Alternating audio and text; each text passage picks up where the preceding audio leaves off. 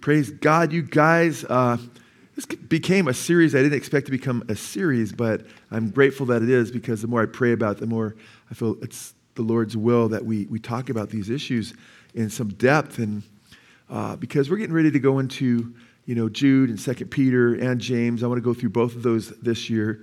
We might end up going through Jude. Uh, I should say Jude, maybe Second Peter, on uh, Wednesday nights, you know, after we finish Timothy uh, and then James on Sundays. You know, I'm still praying about that. Uh, excited about that. But we're also going through First Timothy, and I was picking it up a little bit halfway through chapter 4, and we slowed down in verse 2 of First Timothy chapter 5. And this will be the third message. There'll be one more on that verse. It's not like we're just, you know, diving into that verse alone and just exegeting that thing to the nth degree. We're using it as a launching pad to get into the subject of of moral purity, especially as it relates to men and women, which is a context here. And this is needed in this day and age, amen? So 1 Timothy chapter 5, verse 1, do not sharply rebuke an older man, but rather appeal to him as what? A father. To younger, uh, to the younger men as what? Brothers. That We're a family, amen? Verse 2, the older women as what? Treat them as your mothers and younger women as what? Sisters. In all what? In all purity. In all purity. Brother Mark was sharing with me after last message, last Sunday, uh, the word purity. A lot of times I'll look at the Greek translation or the Greek, you know, definitions, but he was showing me a couple English uh, definitions which are really cool, and, and, you know, and that they were tied, like in Webster's and so forth, to be free of sexual sin or adultery, if I remember right, Mark, something like that. And I was like, yeah, that has to do with how, especially the older dictionaries, right? Today, you probably wouldn't see that in a very modern uh, translation of the word, or I should say, uh, definition of the word purity. But that's, that's actually how it's used at times in the New Testament, the word purity. And here, when he's talking about all purity, it's very clear the context has to do with uh, how you treat or how you treat the younger women in the church. You're supposed to treat them as though they're your very sisters, amen? And to have a sexual relationship with your sister would be repugnant. Even the world would view that as evil and disgusting and an abominable thing for the most part today, amen? I mean, if there's just barely, I mean, give it a few years, right? You know? But, uh, and he's saying, you know, hey, uh, even in the 1 Corinthians chapter 5, when a guy is having sexual relations with his father's wife, his mother, Paul says, even the Gentiles, you know, that don't do such things. That, that's just terrible. Although the Gentile world, as we looked at last week, allowed a lot of lasciviousness. The Greco Roman culture was filled with uh, sexual perversion and sin. So, and that's the background. Uh, we went, I quoted historians like Toynbee and others, scholars of history uh, that point out that there was just rampant sin and, and just disgusting sexual acts between so many different people, a lot like today. And so, with that background, without going into all of that again, Paul says to treat the younger women as sisters in all purity. Amen?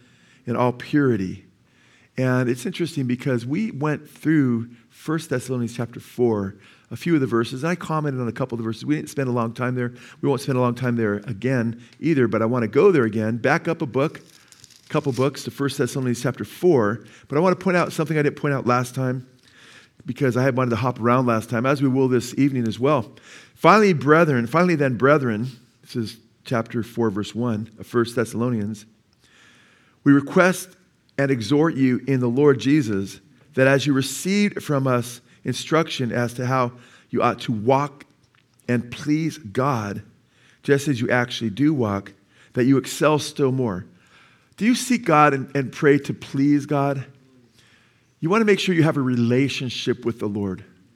That you don't just have a relationship with, with the Bible, but the Bible is to point you to a relationship with the Lord Jesus Christ. Amen? You know, if, if you have some love letters from your wife you marry her, but you never talk to your wife and never communicate with her, but you just look at the letters. Not much of a relationship. Amen? You can't have a relationship with the Lord unless you call out to him. The Bible says, whoever calls upon the name of the Lord shall be saved. And it should really matter to us that we please him. It's important to have, yeah, to be in the Word. We emphasize that all the time. It's important to have relationships with your brothers and sisters in Christ and pure relationships at that. Amen. But you can have those types of things, but not fear and love the Lord and have a relationship with Him, and you're lost. You want to make sure you're saved. You want to make sure you know God. And I love that he mentions here where he talks about how we ought to walk and please God. Sometimes when I pray, you know, my heart gets, you know, like uh, just a, a tear, like, Lord, help me please you. I love you. Help me please you more. Because he's such a, he gave us life. He saved us from our sins, right? Through the sacrifice of the Son of God for us. And we should, our aim should be to please him. I love what the Father said of Jesus this is my Son, right? My, his only Son, right? In whom I am well pleased. Amen? That way, when you sin, you realize you're not just sinning against a rule, you're sinning against God. Amen? It's very, very important. So look at verse 2. For you know what commandments we gave you by the authority of the Lord Jesus. For this is the will of God, your sanctification. That is, that you abstain from what? Sexual immorality. That each of you know how to possess his own vessel in sanctification and honor not in lustful passion like the Gentiles who do not know God. And that no man transgress, that means to go over an established moral line that God has given us, and defraud, that means to rip off. We talked about that last time. And defraud his brother. Remember, I told you if you're with a gal that's not your wife and you're with her sexually, don't say, I love you. Say, I rip you off. I defraud you, because that's what you're doing. Or sister to a brother and that no man transgress and defraud his brother in this matter, because the Lord is the avenger in all these things. Just as we also told you before and solemnly warned you. Wow. For God has not called us for the purpose of what? There it is. Amen, bro. It's not called us for the purpose of impurity. Some translation as, as Israel just said, uncleanness He's not called us for the purpose of impurity, but in what? Sanctification. And the Greek word for impurity there is akatharsia. Akatharsia. Guess what English word we get from akatharsia? Or basically take the alpha, the A in our English, off of akatharsia. Just catharsia. Catharsis. What's, what's a catharsis? Something that what? Cleans, right? It's it's something that cleans. Catharsis brings cleansing. This has the alpha in front of uh, uh, uh, catharsia. So it's ah, alpha catharsia. And what does that do? What, is what does the alpha do? Do you remember? It what? It reverses it pretty much. Good, Jimmy. It's, it's like one who is called a, a called someone, if I say that person's, and I describe them as a theist, that means they believe in God. But an atheist doesn't believe in God. Agnostic means one that has no knowledge. You know, it's related to the word ignoramus, you know. And I mean, that's not very flattering. that's what we all were before we knew Jesus, though, right? We're all ignoramuses before God revealed his truth to us. Now, uh, but so the word there for impurity is akatharsia, and that means one that is not cleansed, one that is dirty, one that is filthy, okay? Contaminated. And I went into the Greek word that's used in First uh, Timothy chapter 5 last time, uh, so I'm not going to spend a lot of time on that. But when you get involved in sexual sin, you become dirty, you know, uh, filthy, and it needs to be repented of. And you have to realize, guys, the Bible says very clearly that we don't wrestle against what? Flesh and blood, but against the principalities and powers against the rulers of the darkness of this world and spiritual wickedness in high places. So the pornographic industry, which is just unbelievably huge, and these other sinful uh, sex trafficking and you know drug cartels, there's demonic entities working behind these folks. Because it says in the same book, and I just quoted 1 Timothy or Ephesians 6.12, you know, first uh, or Ephesians chapter 2, the first couple verses says that Satan, the prince of the power of the air, is what? working through who? The sons of disobedience. He uses human beings and he targets you. And he'll even target you sexually. Satan will try to bring temptation in your life. Start walking with Jesus, boom. Or, you know, you start getting seeking the Lord with your family and stuff, Satan will try to show up. through a, a, guy to the woman or a woman to the guy, and these days, all kinds of ways because of homosexuality. Uh, you, God can bring the right woman to your life. And then all of a sudden, you had no women, women attracted to you, or vice versa. And all of a sudden, all these women show up. So, where did that, how did that happen? remember a couple brothers telling me that. I can't believe I, I, you know, and then boom. And I'm like, well, you need to make sure you're seeking God, man. There's a lot of, a lot of spiritual wars out there. Satan can give you dreams, he can give you sexual dreams. You know? Uh, there's what they call incubuses and succubuses. These are male and female, supposedly seductive demons. Uh, I don't believe there's female demons, so I don't believe in how people define incubuses and succubuses, but I do know this demonic entities are very, very real, and often, oftentimes they come sexualized. In the form, they present, Satan comes as an angel of light, right? So he can present himself, and demons can present themselves as seductive women, right? It's just that perverse. You can get dreams uh, that are sexually tempting about someone. Satan uses all these things to get you to fall, to harm the church and he can bring dreams. Has anybody here had a dream that was just so powerful you couldn't shake it for some period of time? Whether it was a scary dream or a, uh, any kind of dream. Dreams can be very, very powerful. You have to be on your toes. You have to pray. And you have to make sure you don't get sucked in by the enemy. So Satan is a hunter. In fact, it's interesting in the book of Proverbs, it talks about the seductress who hunts targets the precious life. And it's interesting when it talks about targeting in Proverbs, that same word is used by the Lord when he confronts Satan and says, Have you considered my servant Job? And that word considered could be translated targeted. And he complains, Well, you've put a hedge around him, so I can't get to him. Thank God for his grace. Amen. Amen. Remember, Jesus said to Peter, Satan sought permission to sift you like wheat. He has to get permission before he can do things to us. That's good. But God will allow us to be tempted, but not above what we're able. And Jesus says, But I prayed for you, Peter, so your faith will not fail. Praise God, Jesus didn't just make us, which as awesome as that is, but he redeemed us. Amen. But beyond redeeming us, he also is at the right hand of the Father praying for us, interceding for us every day, all the time. Well, you have such an awesome Savior.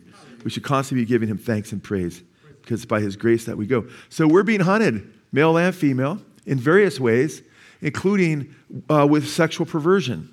That's why you have to keep the, put the full armor of God in. Amen? So you be fully clothed in the armor of light, the armor of Christ. Uh, so you can withstand all the temptations and all the arrows of the evil one. Because guess what?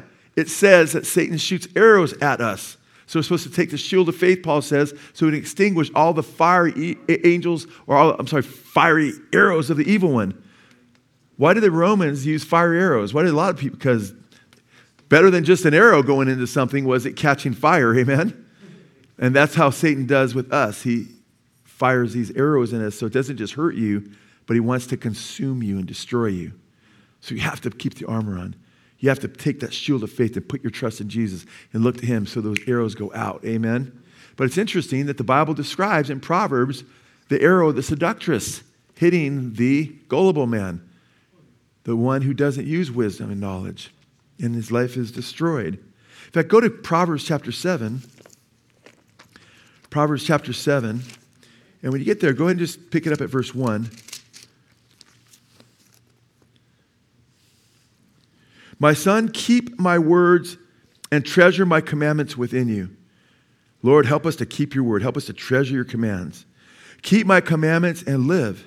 Isn't that interesting? He wants us to live. Satan wants to destroy us. That's why the name of that, my messages on Sunday, my messages on these last Wednesday and then this Wednesday are about sexual purity in relation to adultery and fornication. My message last Sunday and then this Sunday are more specific on sexual purity, but they're on pornography. Kill porn is the name of the message, part one, and then I'll do part two Sunday. Kill porn before it kills you. Amen? And here we read that we're to, verse three, bind them, that's God's commands, on your fingers. Write them on the tablet of your heart. Say to wisdom, You are my sister, and call understanding your intimate friend, that they may keep you from an adulteress from the foreigner who flatters with her words. For, as the, uh, for at the window of my house I looked out through my lattice. So the you know, Solomon is saying, Hey, I saw this go down, you know, uh, and I saw among the naive and discerned among the youths a young man lacking sense. You ever see somebody do something really dumb? We've all seen that. You ever done anything really dumb? We've all done that. Verse 8 passing through the street near her corner. And he takes the way to her house in the twilight, in the evening. I think, oh, it's getting a little dark. No one's seen me. Solomon's seen him, but Solomon wasn't seeing him. Who is seeing him anyway? God would still be seen if Solomon wasn't. In the middle of the night and in the darkness. So, man, in the evening, then he makes his way. They couldn't just hop on a buggy, you know. They had to take a little time to travel. Verse 10 And behold, a woman comes to meet him, dressed as a harlot and cunning of hearts. People are cunning. Not just women, men. Probably men far more than women in most cases, right? As they prey on uh, women. But here, women can be that way too, obviously. She is boisterous and rebellious. Her feet do not remain at home. That describes millions of women today, actually uh, going to the clubs, partying, trying to find a hookup, you know, through the, around the world, and men as well. She's now in the streets, now in the squares, and lurks by every corner. Sounds like prostitutes in, throughout, you know, our country, especially here in California. So she seizes him and kisses him, and with a brazen face she says to him, I was due uh, to offer peace offerings. Today I have paid my vows. Wow. She didn't have some religiosity about her, you know? Therefore, I have come out to meet you, to seek your presence earnestly, and I have found you. I have spread my couch with coverings, with colored linens of Egypt. I have sprinkled my bed with myrrh, aloes, and cinnamon. Come, let us drink our fill of love until morning. Let us delight ourselves with caresses. For my husband is not home. She's an adulteress, dressed like a harlot. He has gone on a long journey. Don't worry, my husband's gone. He has taken a bag of money with him. In other words, don't worry, he's got a lot of money to spend. He'll be gone for a while. And the full moon, he, uh, at, at the full moon, he will come home. With her many persuasions, she entices him. With her flattering lips, she seduces him. Suddenly, he follows her as an ox to the what? To the slaughter. As one in fetters or chains to the discipline of a fool. Now look at verse 23. Until, let's look at the end. Until a what? An arrow pierces through his liver as a bird hastens to the snare, so he does not know that it will cost him his life. Isn't that interesting? This thing where he thinks he's going to have pleasure all night long until morning, she says, he doesn't realize it's going to cost him his very life and an arrow is going to stick him in the liver because she's the huntress, you know? She's hunting him. And she's not thinking, how could I destroy this man? But Satan's thinking that through her.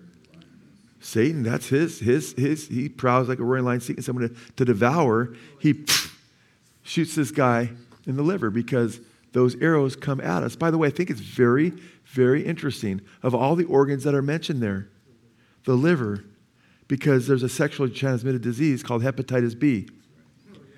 And hepatitis B is basically attacks your liver. And plenty of people have died from hepatitis B because it leads to liver failure and death. And it's often, not always, but often it's sexually transmitted. There's different types of hepatitis, so, but I'm talking about hepatitis B. And this can be really, really serious. And I thought, isn't it interesting? Because this guy perhaps, you know, we don't know exactly all that Solomon knew about it, but this could be also quite literal.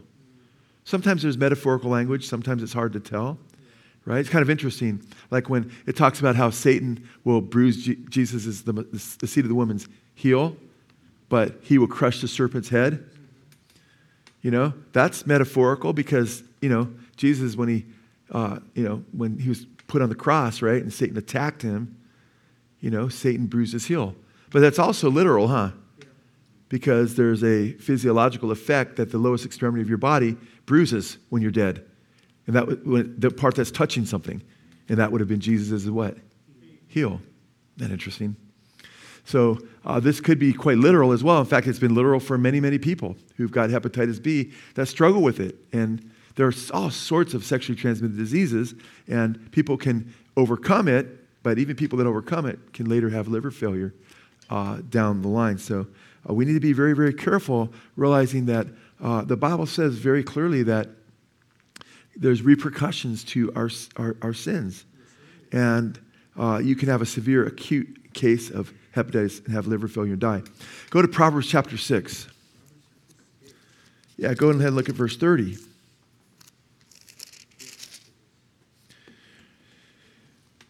Men, uh, let me see.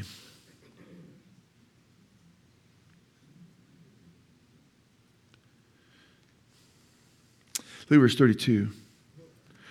The one who commits adultery with a woman is lacking what? Sense. He would, he would do so destroys what? He would destroy himself who does it, right? Look at verse 33 wounds and disgrace he will find, and his reproach will not be blotted out. Verse 34 For jealousy enrages a man, and he will not spare in the day of vengeance. He will not accept any ransom, nor will he be satisfied through, uh, though you uh, give many gifts. It's talking about a man who finds another man with his wife right there. Uh, many people have been killed like that. Even people after there's been a divorce sometimes, like with O.J. Simpson. Wait, he was declared innocent. Uh, not in the civil trial, you know. Uh, so, but notice what happens to this guy who goes after the adulterous woman. Look at verse 33. Wound, what is, what's the first word there? Wounds and disgrace he will find. The Hebrew word there is naga, which is, uh, by the way, wound right there. You know what that word is translated other places often? I just started in Genesis, started looking at how this word was used. Ooh, Genesis, early on in Genesis, I think uh, around 9, 10, 11, it's used as plague. I went the next book, Exodus. It's used in Exodus chapter 11, I think verse 1, uh, or right in those early areas of the plagues that God will bring upon Egypt, diseases and so forth, right?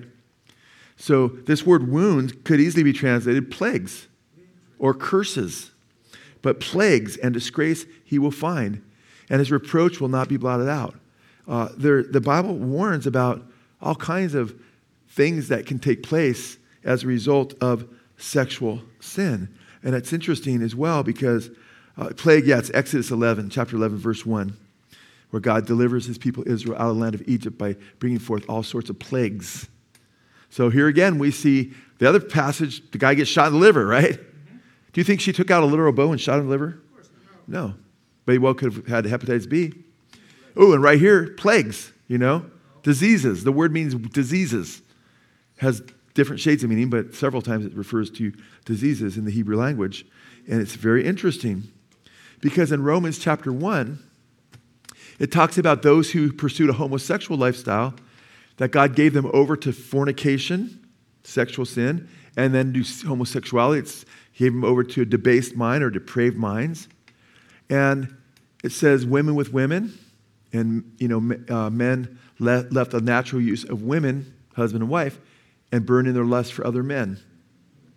Remember, I talked about how sexual uh, sin and lust can bring brain damage? Yeah. All sudden, man, their affections even change. I mean, you homosexuals, a guy, I've seen it, man. I saw there were people I grew up with when I used to party before I knew Jesus that went into that lifestyle, and they were totally not acting like they were acting later. I'm just saying, I mean, with the limp wrist and the isp and the uh, just, you know, like that's not who that guy was. And they're totally transformed by, by just, a, it's a, a demonic, sexualized, sexually perverse spirit so often, you know? And it's heartbreaking. But it's very interesting because the Bible says in Romans chapter 1 regarding homosexuality that God gives them over to depraved mind. And it says, in, it says they receive within themselves, and I'm quoting the New International Version now, the NIV, they receive within themselves the due penalty of their perversions. So they receive penalties within their bodies. And do you know, I mean, right now they act like, oh, we've cured AIDS. They, they, don't, they don't really say that because millions of people die. You know, in 2022, I wrote down some statistics. Uh, people living with HIV, 39 million people living with HIV worldwide in 2022. The mortality rate, 630,000 people died of HIV related uh, illnesses worldwide in 2022. So you're talking about millions every f- few years, you know, die of, still die of HIV. Okay? It's horrific. It's heartbreaking. And it says in Romans 1, it warns about these types of things, but it's not just, you know, homosexuality. We're talking about a man that seeks adultery. His liver is pierced. He gets diseases or plagues, wounds. He's not, oh, I got, I hit my elbow when I was making love to her. That's, that was not the wound he's talking about. In fact, it's interesting because when you look at these passages, it's quite alarming. Uh, and you know what I was going to go through, but I decided not to because I wanted to cover more scripture. But I was going to go through uh, gonorrhea and chlamydia and herpes and the statistics. There's just so many. I've done that before. I'm not going to do that in this study.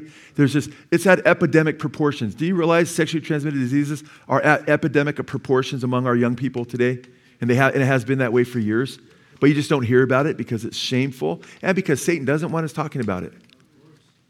It's just absolutely mind boggling when you think about it. In fact, uh, STD epidemic continues to worsen. I was just looking at certain headlines. CDC says final surveillance data released by the CDC confirmed that reported cases of chlamydia, gonorrhea, syphilis increased between 2020 and 2021 in the United States, totaling more than 2.5 million. US, uh, US, this is 2023. STD epidemics worsened again in 2023. Rates of STDs continue to rise in the United States. Uh, this is last year. The CDC data showing increases year after year. In the sexual revolution, so I'm not going to give you all the stats, I'm giving you the broad picture of all the stats of each disease, but I want you to get the broad picture, guys. Remember the 1960s? That was called the sexual revolution, the hippie movement, the sexual revolution. We're free, free, free, peace, man. You know, we're free to just be whoever we're, we're not free. That brings bondage. Before you know it, they can't even have sex without pain. It's not freedom, that's bondage. It was all a big lie. Heartbreaking lie. In fact, uh, turn to 1 Corinthians chapter 6.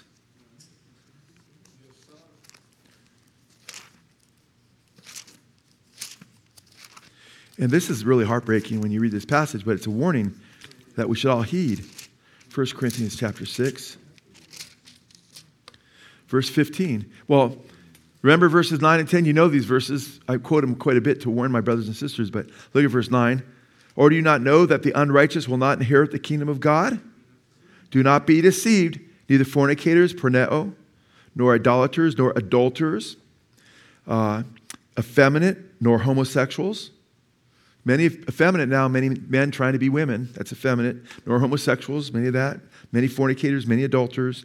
Nor thieves, nor the covetous, nor drunkards, nor revilers, nor swindlers will inherit the kingdom of God.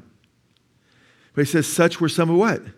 some of you, but you were washed, thank you, Jesus, by the blood of Christ. You were sanctified, praise God, set apart from those perverse practices, and impurity. What we called impurity, but sanctification. We read that earlier. But you were justified. We've been made right with God, amen, in the name of the Lord Jesus Christ and in the Spirit of our God. God's power, the Holy Spirit, enables us to walk these righteous lives after we're declared righteous because of the blood of Christ. We have these glorious promises. I mean, there's, that verse is just packed we're justified, made right with God. We're sanctified, separated from evil unto his purposes. Amen. Washed by the precious blood of Christ. And it's all by the blood of Jesus and the Spirit of God at work in our lives. Yet he warns them don't be deceived to think they can go back to that old life. Because look what he says in verse 15. Do you not know that your bodies are members of Christ? Is he talking to Christians here or non Christians? Christians. Don't let anybody tell you the warnings of forfeiture of salvation are to non believers. Non believers are not the members of Christ. Non believers can't forfeit something they never had. Do you not know that your bodies are the members of Christ? Shall I then take away the members of Christ and make them members of a prostitute? May it never be. Or do you not know that the one who joins himself with, uh, to a prostitute is one in, uh, in one body with her? For he says, the two shall become what? One flesh. You're taking what's a member of the body of Christ and making it one with a prostitute. That's way wicked. Verse 17. But the one who joins himself to the Lord is one spirit with him. Flee immorality. What are we supposed to do with regard to sexual sin and immorality? Supposed to run from it, man. Flee immorality. Every other sin that a man commits is outside the body. But the immoral man, the sexually immoral man, sins what? Against his own body. So I've been telling you tonight, right? You know, there's a number of people, and I love you, praise God, but a number of people in probably every church that have sex, sex transmitted diseases. Some you just can't get rid of. You just got to wait your resurrection, amen? But make sure you're walking with Jesus now. Make sure you've learned from it, amen? And you've cried out to the Lord. Verse 19. Or do you not know that you are the, te- you are the temple of what? The Holy Spirit, who is in you. Yep, absolutely, absolutely talk about Christians. They don't have the Holy Spirit, the non believers, whom you have from God, and that you are not your own. For you have been bought with a price. Therefore, what? Glorify God in your body. Man, you've been bought by the precious blood of Jesus. We belong to Him. We're not our own, guys. We belong to Him by creation and by redemption. And we're supposed to offer up our bodies, the Bible says, as living sacrifices, holy and acceptable to Him. We belong to Him. You should wake up in the morning and say, Lord, what's your will for me? Because He said, if you're going to, you know, follow me, if anybody would follow me, He says, let, let what? Take up his cross, deny himself, and follow me. Amen. Deny yourself just on, at an altar call, or deny yourself how often? Daily. Daily, man. That's true Christianity. So if you're really a Christian, you're saying, My body belongs to Jesus. But if you're coming to church and saying, Oh, I'm a Christian, but your body belongs to every prostitute that walks around and, or every man that comes around that gives you attention, are you, do you really belong to Jesus? You, I'm not saying you did it at one time. Right here it says you be a member of Christ and have the Holy Spirit in you, but then you can go that route. But it's very, very serious for you because look what Paul says a couple chapters later in 1 Corinthians chapter 9. He says in verse 27, I, I wish we could go through the whole text of chapter 10, but I'm not going to take time to do that because I want to go to other passages. But Paul says, I discipline my body and make it my slave, so that after I have preached to others, I myself will not be what? Disqualified. Ooh, I heard a lot of you say the Greek word. What's the Greek word? Adokimos. It's translated disqualified there. Paul's talking about the race of faith, the race of salvation. He says, I beat my body down. So after I preach to others, I will not become adokimos. Brothers and sisters, this is serious stuff. And I'm telling you these things because I love you. You could be forgiven, but you have to ask for forgiveness. You have to say, Lord, have mercy on me. Help me get back on the straight and narrow road. Because Paul's the context here, Paul's talking about a race. Amen. Your body belongs to God as a Christian. And by the way, sometimes I'll go from there and I'll jump to Second Corinthians because he says in chapter, end of chapter 12, there's some among you who have still have not repented of their sensual sins and all these things. And then he says a few verses later in chapter 13, verse 5, examine yourself to see if you are in the faith. That's 2 Corinthians 13, 5. Examine yourself to see if you're in the faith. Test yourselves because Christ is in you. He lives in you unless you are adokimos. Paul uses the same word. Paul defines adokimos, the meaning for it. So people could try to debate, oh, that word, maybe it means this, or it can mean that. Or, well, man, I just look at the context. I go and look at chapter 10 right after this, where Paul talks about how God wiped out all these Israelites and didn't let them go into the promised land to bring divine judgment upon them. And that could happen to us. And Paul starts with himself as an example. He says, Let him who thinks he stands take heed lest he fall. But then I also like to go to the broader, uh, you know, what's he saying to these Corinthians and how would they understand the word adokimos? Does he ever define it? Yes, he does. He says it's to be without Christ. Examine yourselves, test yourselves to see if you're in the faith. Christ lives in you unless you are adokimos. Now, that doesn't mean you won't fall short in your, in your Christian walk at times. But there's a big difference from rolling in the mud, the pigsty. There's a big difference from falling in it and getting up and rolling in it and staying there and refusing to leave. Amen? Do you understand? Yes, sir. so if you say, but I've blown it in some way, oh no. Well, as long as you have confessed your sins, amen, and ask the Lord for forgiveness, if we confess our sins, He's faithful and just forgives our sins and cleanse us from what? All unrighteousness. That's really, really good news, amen? Yes, sir. but if you're just staying in the pigsty and you refuse to repent, then you're in trouble, you know? And you can find a church where they'll tell you opposite. Oh, yeah, you could do those things. You could just lose some rewards, you know, but you're deceiving yourself. In fact, it's interesting how that word adokimos is used. Go to Hebrews, and this is one I don't usually use, so I'll use something different. Hebrews chapter 5. And uh, because it's only used a handful of times in the New Testament, that word. Hebrews chapter 5, he's warning the Christians there to continue in the faith. And at the end of chapter 5, he talks about how, you know, uh, he wants to go on and talk to them about the, the, the, Melchizedek and his priesthood and how that was a picture of Christ and so forth. Uh, but he's concerned that they won't understand it. And so he says, Hey, I'm going to, he says in verse uh, 12, for though by this time you ought to be teachers. I mean, these Christians he's talking to should be teachers like the author of Hebrews by now.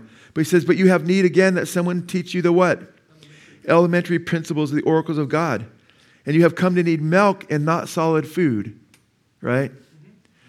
Why? Because, well, verse 13 For everyone who partakes only of milk is not accustomed to the word of righteousness, for he is what? An infant, a baby still. But solid food is for the mature, who because of practice have their senses trained to discern good and evil. And praise the Lord, that's why we're here tonight, right? We don't want to just be babies. We want to also know the Word of God so we can grow and mature. But some people are content to be binky, you know, baba babies who languish in their soiled diapers and don't want to give up the rattle and keep getting just mess after mess after mess and keep getting dirty and then they continue to soil their garments. And, and, and if you're a babe and you're a new Christian, yeah, uh, you're growing, you're a new believer, just keep growing in Jesus, amen. But if you've been a Christian for several years, I always point out that if someone's 15, 20 years old, right, and they're in their diapers still with a rattle, unless they don't have, unless they have some incompetence because they're mentally challenged or something, you know, then they, there's no culpability. But if they can be doing the same thing every other 15 to 20 year old is doing, right? After 15, 20 years, or after 8, 10 years, but they choose to be that way, you know? I mean, somebody was just telling me about a little kid who uh, grew older and I don't know how to describe it, just would soil himself on purpose when he's angry and wipe it on things. I'm like, that's, that's, that's, that's wrong.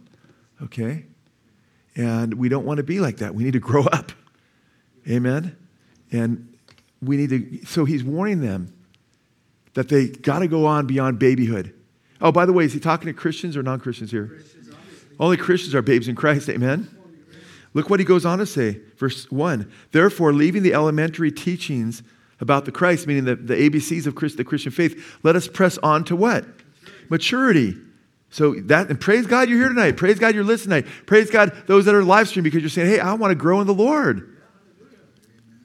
Not laying again the foundation of repentance from dead works and faith toward God. You know what repentance is? It's turning from your dead works and turning toward God, faith toward God. And he says, or of instruction about washings, you know, like baptisms and so forth and the laying on of hands. We studied laying on of hands because we're going through 1 Timothy, how it's used to commission people on mission trips and so forth. It was used to, uh, imp- the, the, whole, the, apostles used the laying on of hands to, uh, to stir up gifts and impart gifts by the power of the Holy Spirit. Uh, and the resurrection of the dead. The Bible teaches there's two resurrections the general resurrection, but also uh, before that, the resurrection of the righteous at Christ's second coming in Revelation 19 and 20. And eternal judgment, you know, doesn't mean not to talk about these things, because he says in this book right here, chapter 9, verse 27, it's when a man wants to die, but after this, the judgment. So, yeah, we teach these things, but he says, don't stay, you got to get beyond those basic things. You know what's scary for me?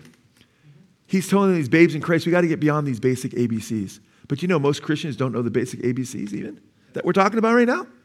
They haven't been to elementary school spiritually yet.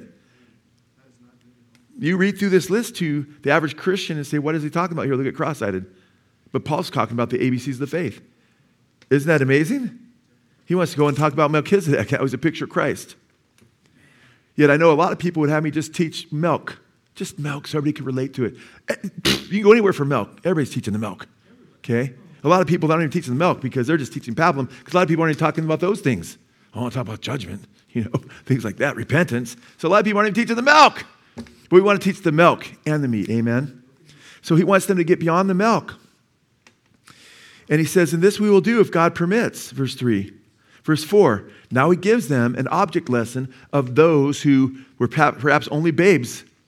Okay, maybe some were mature at one time, but they fell away from Christ. For in the case of those who have once been enlightened, Israel says Christians, because he's wanting to emphasize, because there's a debate whether he's describing Christians here or not.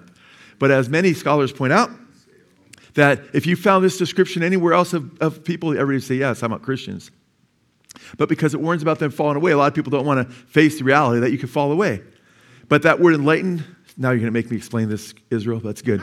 That word enlightened is used in chapter 10, verses 32 through 34, of Christians who, after they were, that they'd been persecuted, after they were enlightened because of their faith, but they rejoice because they have a home in heaven. That's only of believers. Amen. They were enlightened and have tasted of the heavenly gift. That word tasted, well, it just means they tasted it. They didn't receive salvation. No, you guys. They, they tasted heavenly gift means they experienced salvation, the, the gift of salvation. They, they experienced Jesus. How do we know that? Because in Hebrews chapter 2, it talks about how, they, how Jesus tasted death for everyone. Amen. Does that mean he just kind of nibbled on it, but he didn't really die? No, he experienced death. It means it's a metaphor for experience. They tasted the heavenly gift and have been made partakers of the Holy Spirit. By the way, can non believers receive the Holy Spirit? Show me where non believers are, have, are filled with the Holy Spirit. You won't see it. Fact, Jesus says the, Holy, the, the world, he says in John 14 through 16, cannot receive the Holy Spirit. In 1 Corinthians chapter 2, it says the natural man doesn't even receive the things of the Spirit. You know? Uh, and the Bible says as many who belong to him have the Holy Spirit. So, yes, definitely this is referring to believers here. By the word partakers is used in the book of Hebrews over and over again of truly receiving something. Like Hebrews 3:1 describes the Christians there as holy brethren, partakers of the heavenly calling. And Hebrews chapter 12 speaks of those who are being disciplined by their godly parents, uh, how they are partakers of discipline. It means they were truly disciplined. These are truly receivers of the Holy Spirit. And it says, and have tasted the good word of God. In fact, the scriptures say in 1 Peter chapter 2, you know, uh, to, talks about tasting the good word of God and tasting his salvation, which is interesting. Uh, and then it says, and the powers the age to come, you know. They're experiencing uh, the, the power of heaven in their lives and, and the second coming. And by the way, it says in verse 6, and then they've what? And then have fallen away. By the way, all these are in what's called the aorist tense. Aorist is the past tense. They received, you know, the Holy Spirit. They had tasted the heavenly gift. They had, you know, tasted the Word of God, you know, and so forth. Uh, they were had been enlightened. It's all in the past tense. They had these all these great experiences in Christ, and then have fallen away. That's the aorist tense too. If you have a King James there, it says, if they fall away. There's no if in the Greek. There's just one Greek word, parapesontas. And parapesontas is uh, in the aorist tense, and it means to fall. And it's, and it's translated here, and then have fallen away. It's translated in the NASB with five words. And then have fallen away, parapesontas. They've fallen away. Even though they had all these, they had received the Holy Spirit, they'd experienced the heavenly gift and all these wonderful things. But then they've fallen away. Verse 6, it's then, and then have fallen away. It's impossible to renew them again to repentance since they have, since they again what? Crucify to themselves the Son of God and put him to open shame. They crucify, interesting. They crucify to themselves the Son of God. What does it mean? That's kind of interesting language. Crucify to themselves the Son of God. Now, a lot of, eh, most commentators, and I, and I understand why they're doing it because it's powerful to think of it this way, but they say when you fall away, you're basically like crucifying Christ again. And you're like putting him on the cross and he's experiencing that pain again. You're making him experience that. That's not what he's saying there, though. It's as bad as that would be, okay? You are grieving the Holy Spirit, of course. You're grieving the heart of Jesus, no doubt. Okay? But what does it mean to crucify Christ afresh, as the King James says? Yeah, but yeah, amen. It means to back. Speaking of backsliding here, but what does it mean crucify him afresh? Paul says this. What it means to crucify? It means Paul says uses the language in Galatians chapter six. He says, "I'm crucified to the world, and the world's crucified to me," meaning we're what dead to each other. So to crucify him afresh means to become dead to him again. which, by the way, signifies what? That they had life. Okay? Amen. That is so good. The Word of God. So, and then have fallen away. It's impossible to renew them again to repentance since they crucified themselves, the Son of God, and put him to what? An open shame. Now, my brothers and sisters that, that are, a lot of them are well meaning, you know, we love each other, but there's a misunderstanding. This text, they'll say, well, they're probably, maybe they're even they had all these incredible experiences. They, they never really repented in the first place. Well, that would contradict what he said here. You Look at verse 6 again. And then have fallen away, it's impossible to renew, to what? Renew. To renew them, what? To Again to repentance. Meaning they had repented before. Checkmate. Okay, checkmate. I'm sorry. It's just really clear when you look at it. You know, they had repented, they had received the Holy Spirit. If I show you into the passage that says they, these people repented, they received the Holy Spirit, right? And they, they taste the heavenly gift and had all these, you'd say, oh, yeah, that's Christians. Uh, in fact, uh, one, I, I, think it's, uh, man, I got a book called, he's a once saved, always saved guy, but I read both sides of the issues. I love to read both sides of the issues. And uh, he wrote a book called Once Saved, Always Saved. I'm trying to remember his name. R.T. Kendall. You know what he says here? He admits with this passage? He says it'd be harder to find a better description of a Christian in the New Testament than right here. I'm like, okay, now you're speaking honestly. Although he wants us to believe, though, yeah, they're definitely Christians and they definitely fell. But his, well, how do you get out of it? How can you want to say, well, they just lose rewards? That's what he teaches. Oh, but keep reading, and then we get to the word of adokimos right here. That's what we've been leading up to. Verse 7. For ground that drinks the rain, remember the parable of the four soils? the four soils, it's only the fourth soil that actually holds fast the word of God and keeps it and bears fruit in the end, right? Well, he talks about two basic soils here. He puts all the three soils together that reject Christ in the end, and he gives us the one soil that yields fruit. Verse 7 For a ground that drinks the rain which often falls on it and brings forth vegetation, useful to those for whose sake it is also tilled, receives a what? a blessing from God. Amen. That's what you want to be. You want to receive the word of God. Amen. And you want to grow back to not remaining just an infant languishing in your soiled diapers, right? You want to grow. He's back to that theme. We're growing as Christians. We ought to be growing. He receives a blessing. But look at verse 8. But if it yields thorns and thistles, it is worthless, close to being burned, or I'm sorry, close to being cursed, and it ends up being what? burned in the end. That's not just losing your rewards, by the way, brothers and sisters. In fact, that fits really well with Hebrews chapter 10, verse 26, where it says, If we go on sinning willfully after receiving the knowledge of the truth, there no longer remains a sacrifice for sins, but only a certain fiery judgment which will consume the adversaries of God. Not consume their bad works, consume the adversaries of God. And he goes on to say, They've insulted the Spirit of grace. They trampled underfoot the blood of Christ by which they were sanctified. By the way, we can continue with the descriptions in chapter 10. They were sanctified by the blood of Christ. That's only believers again. And that's, by the way, that's how the church understood it for the first several centuries of church, church history, Christian history. It was only later on that this idea that, oh, once you're saved, you're always saved no matter what. Because it tickles ear, it sounds good, and it sells. But that's not Bible, you know. And by the way, where's the word adokimos here? Verse 8. But it yields thorns and thistles. It is adokimos worthless and close to being cursed, and it ends up being burned. So Paul does not want to become a adokimos without Christ and cursed and burned in the end. Amen? So the fear of God should keep you from adultery. The fear of God should keep you from sexual sin. Amen? Not wanting to break the heart of God, wanting to please the Lord, 1 Thessalonians chapter 4. Not wanting to take Christ as a member of Christ and bring him into a sexual relationship that's ungodly and perverse because you're not married or you're with a you're married and you're with somebody that's not your spouse. Amen. Don't do it. Don't go there.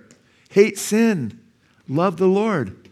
Remember, you're the temple of the Holy Spirit. The Bible says, don't grieve the Holy Spirit by whom you've been sealed unto the day of redemption. That's a promise with a warning, right? Yes, oh, we're sealed, but don't grieve the Holy Spirit. Now, everybody here, I'm, I'm just got to be real. Every one of you, including myself, numerous times through our Christian walk, we've broke the heart of the Holy Spirit at times. Amen? But again, Peter warns that if after escaping the corruptions or pollutions of the world, you are again entangled therein and overcome, he warns that it would be better for you if you had never received the Holy Commandment than after having received it to turn away from the Holy Commandment delivered to you. It'd be better for you not to have known, he says, the way of righteousness than having received it to turn from it. And he says, You're like the pig that goes back to its wallowing in the mud, and like the dog that returns to its vomit.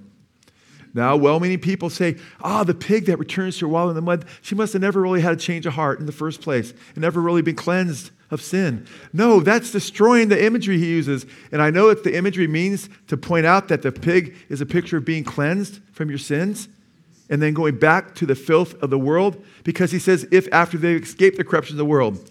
And because if you go to chapter one, right before that, he describes Christians in the first few verses as those who, through epignosis, experiential knowledge, have escaped the pollutions of the world, verse 3.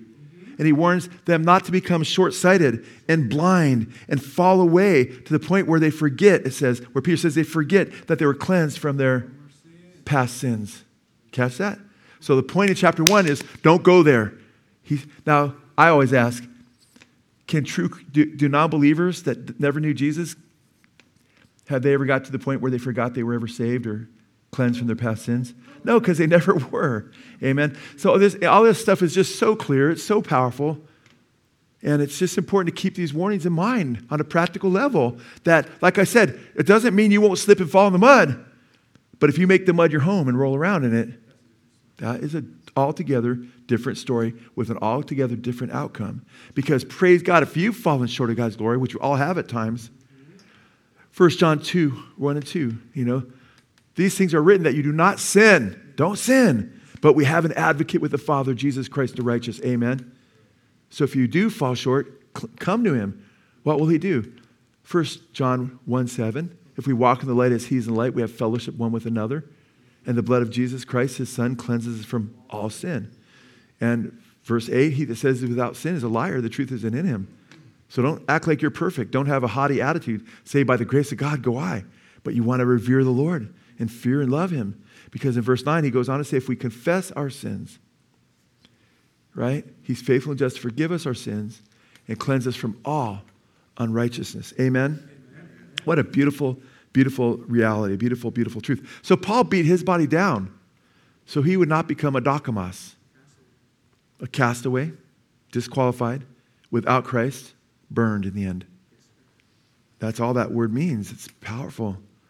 And I always say, man, if the Apostle Paul had the fear of God, right? You know, whew, how much more should we? Amen. In fact, David, man, did David fall pretty bad? His sin was before him.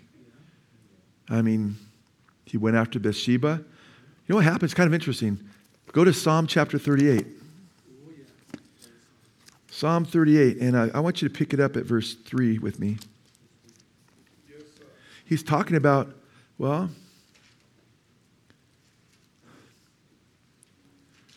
he's talking about being chastened by the Lord. In fact, just go to verse 1. Oh Lord, rebuke me not in your wrath, and chase me not in your burning anger. For your arrows have sunk deep into me, and your hand has pressed down on me. There is no soundness in my flesh. It sounds like he has some kind of STD. For there's no soundness in my flesh because of your indignation. There's no health in my bones because of my sin. For my iniquities are gone over my head. As heavy as a heavy burden, they weigh too much for me. My wounds grow foul and fester because of my folly. I am bent over and greatly bowed down. I go mourning all day long. For my loins are filled with burning and there is no soundness in my flesh. I am benumbed and badly crushed. I groan because of the agitation of my heart. Lord, all my desire, uh, my desire before you, my sign is not hidden from you. Wow. And it's interesting because in verse 7 in the King James, he says, For my loins are filled with loathsome disease, and there is no soundness in my flesh. Verse 11, look at verse 11 says, My loved ones, my loved ones, the gals, and my friends, or family members too, perhaps, and he had more than one wife, for my loved ones and my friends stand aloof from my plague, and my kinsmen stand afar off. Isn't it important to come to Bible study? You learn a lot, lot of new things, you know? this isn't Sunday school stuff for the kids, but this is stuff for people that are going to get in the meat, right? And we need to be aware of this, that this is, the Bible is radical, man. It's incredibly radical. In fact, go to chapter 5 of Proverbs. God bless you. And just hang a right. By the way, would you rather just talk about one or two verses, have me say a couple jokes and say good night? Or are you glad we go around, search the scriptures together? Amen? Amen. Praise. I know that's you, you know. Proverbs 5 3. Proverbs 5 3. For the lips of an adulteress drip honey, and smoother than oil is her speech.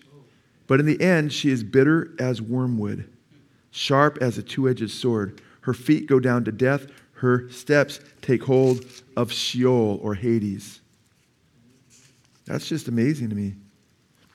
So, what are we to do? Go now to 1 Timothy chapter 2. 1 Timothy chapter 2. And when you get there, uh, now this is the same Timothy that Paul was writing to. I'm sorry, go to 2 Timothy chapter 2, that Paul was writing to in 1 Timothy. But look what he says to, to Timothy, who's a young man. He says, Let no one despise your youth earlier, right? Then he says in verse 22, Now flee from youthful lust and pursue righteousness, faith, and love and peace. And now this is interesting. Where do you find that? With those who what? Call on the Lord from a pure heart. I love this, guys. You know what he's saying? He's saying, flee these temptations. And that could be whether it's somebody at work, that could be if it's somebody at school, that could be somebody in the neighborhood, that could be the internet, right? That could be lewd movies, right? Which are promoting wickedness, right? And, you know, sometimes you can't know what will come up. I mean, you can sometimes, but sometimes you can't. If something bad comes up, do you like check it out or you like fast forward that? What? Or turn it off or something, you know? You got to get away from it. Amen? You can't, you can't just get into these things. We have to guard our hearts. Amen? Because these things ultimately will lead us to Sheol. And here he says to flee these things. Amen? Flee, run. But I love that just to say flee or run from, like Joseph with Potiphar's wife. We talked about that last time. Grabs his cloak and he fled. I love that. It's a great example of that. But we just don't flee sin. We what? We run to God. Amen. We run to the Lord. We, we get to get, we pursue righteousness. Amen. And love and peace and all these things in the scripture with those who cry out with a pure heart to the Lord, with other like minded brothers and sisters who fear and love the Lord. Amen because Satan is the roaring lion who seeks to devour us. He wants to separate us from the rest of the sheep. And whatever, and I love watching nature, you know, I love watching how the lion hunts, how the leopard hunts, how the cheetah, you know, all the different hunts and stuff. And yeah, I'm always like rooting for the animal though. It's like, not the hyenas. I don't root for the hyenas against the lions very much. They're just, you know, but, you know, so I feel sorry. I do feel sorry for the hyenas though, at sometimes. But the hyenas, man, they're like just crazy but I do. But you know what? When a, I, and it gets the wildebeest, the baby wildebeest, or the, even not just the baby, just the guy that thinks, "Hey, I'm pretty cool." Oh, they're, they're just all chicken. They're all kind of hanging out, but look, I can get away, and I got, I'm tough. Before you know it, he's a bunch of lions are just gorging on his flesh, because Satan is like that. Don't think you, oh, you know what? I'm strong. I don't need to be around my brothers and sisters. In the book of Hebrews, when it warns not to get to that point where you fall away, he says to the believers there, not to forsake the assembly of yourselves uh, together as the habit of some, but get together all the more as you see the day of Christ is getting closer. And then he says, for if we go on sinning willfully, he goes into the apostate state. And then in chapter 3, verse 13, where he says, encourage one another daily, as while it's still called they are supposed to encourage each other every day in some way. They didn't have cell phones then. How did they do that, right? They made a point of making sure they're in each other's lives, and we ought to be doing that. But you know what he says in those same verses? Before and after? See to it that none of your hearts are hardened by the deceitfulness of sin and falling away from the living God. For we belong to Christ if we hold fast the beginning of our confession firm until the end. Or as one translation says it, we hold fast, I think it's the Christian Standard Version or Holman's Christian Standard Version, one of those two, if we hold the beginning of the reality of our original faith to the end. So it's very, very important, you guys, that we are overcomers and that we seek the Lord and that we grow in Him and that we continue to pursue Jesus and put Him first in our lives. Amen. So it's interesting when we think of these scriptures and the other ones like it. Uh, there's such a lie in this world that we live in. And the lie is that, you know, the lie is that, that these temporal things are worth it. Does anybody here think it's worth it? You know, listen to the author of Hebrews uh, in chapter 11, giving Moses as an example. You can go there if you want. Chapter 11, verse 24. By faith, Moses, when he had grown up, refused to be called the son of Pharaoh's daughter, choosing rather to endure ill treatment with the people of God than to enjoy the passing pleasures of sin, considering the reproach of Christ greater riches than the treasures of Egypt, for he was looking to the reward. Amen. And I love that because he was looking to the reward. He did not esteem the, the temporal pleasures of sin better than serving Christ and even suffering for Christ because he was looking for the bigger picture. He's looking for the reward. Don't give your life to some temporal feeling or experience. Don't cheat on your wife or say, oh, you know, I'm turning this wife in, I'm leaving her. You know, you don't have any grounds to, for divorce. You leave her or your husband to go be with this other person. God will forgive me down the line. And then you just don't have grounds and you just basically turn away from God and the covenant that you made because you have no grounds and you, and you purposely leave that person because you want someone else. And then guess what? You're in a terrible relationship because God doesn't bless that. I mean, I'm not, you know, if, I mean, if that person's there waiting for you to come back, right? And, and you're like, no, I ain't coming back. You're in big trouble because the temporal experiences, this life is such a vapor. And can't, you can't even have joy in that experience, by the way, because you can't have the, the, the, love and the fruit and the joy of the Holy Spirit in your life through that. Amen? So you can't even have the joy that you can have in Christ, even on your toughest days with a spouse that you maybe have a hard time with at times. But you can't, you, you, you trade in like Esau, who it says was a fornicator, the, temporal, the, the eternal blessing, right, for the temporal porridge. And it's a really, really sad deal. And I just want to encourage you guys to make sure that you don't make that mistake because if you do make that mistake, you know, I, it's funny because I was looking at, you know, today I was th- seeing a thing. I thought, guys, let's be, infants are very easy to trick, aren't they? You hear that little old phrase like taking candy from a baby. Uh, and I started thinking, you know, that's how, how dumb are so many criminals, right? And just wrote down a few things. Uh, dumbest criminals. This gave like eight. I'll just give you three of the eight I read. Burglar falls asleep on the job. Can you imagine? You're ripping a place off, and you just, I don't know, rest for a minute. He falls asleep, he gets caught red handed. Robber gives cashier his phone number because he wants a date. caught. Man uses wanted poster as his Facebook profile picture. True story, and I saw the picture up and everything. I'm like, God, these are some guys that aren't real bright, to put it nicely, you know? But you know what? How about if you knew what you're doing was not only wrong, but you knew it was you're going to get caught. And it was written about and the surveillance was not just some man's cameras but it was god himself watching you. And he warned you ahead of time not to go in this lifestyle or you'll pay and you still do it. I mean think about how bad that would be. We'd be the dumbest criminals because it's not just so many years in the penitentiary, it's all of eternity separated from God. Amen? Amen? Let's not be dumb criminals. Let's be wise men and women of God. Amen? Let's be faithful to the Lord. Let's be faithful to our wedding covenant. Amen? Let's seek the Lord. Flee sexual sin and run to God. Amen? and walk in the Spirit so we don't fulfill the desires of the flesh, and pray that God would help us overcome temptation, and He will enable us and empower us to walk in righteousness. Amen. Father God, we love you so much. And we pray, Father, that our love for you would abound. We pray, Father, that our love for you would grow to such an extent, Father, that we just hate the idea of sin. Father, that we'd hate the idea of grieving your spirit, of breaking your heart after all that you've done for us, that we'd hate sin, that we'd walk in righteousness, Father, but that all day long we continue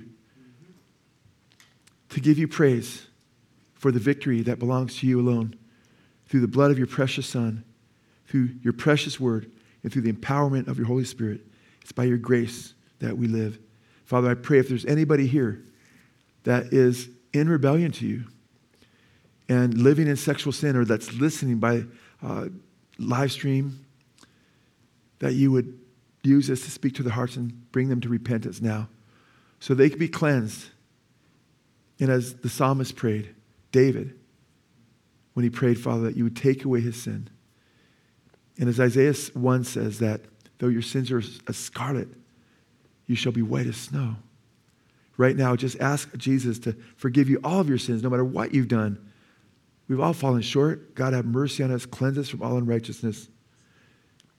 Strengthen us with your Spirit, Father. Cleanse us that we may be clean before your throne. And Father, we pray that you would renew a right spirit within us, create in us a clean heart. Help us to follow you with sincerity and treat our brothers and sisters as our own brothers and sisters as they are in Christ Jesus. Your son's name we pray. Amen.